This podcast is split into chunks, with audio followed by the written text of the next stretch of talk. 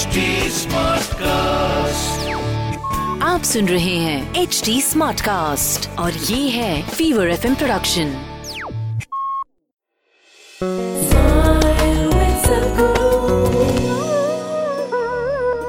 So, here we refer to these things as the laws.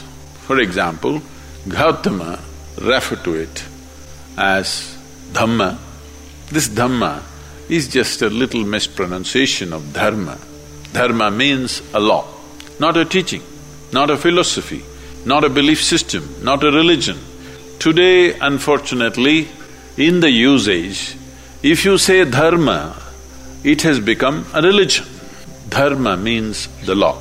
Like there are man-made laws so that many components of this world can function smoothly. Similarly, there are many things that we create in a society among a group of people that you do this, I'll do this so that we don't pile up against each other.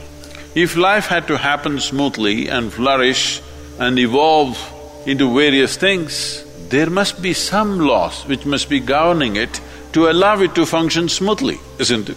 What are the laws that govern the universe? What are the laws which govern the inner nature of who we are, who we are?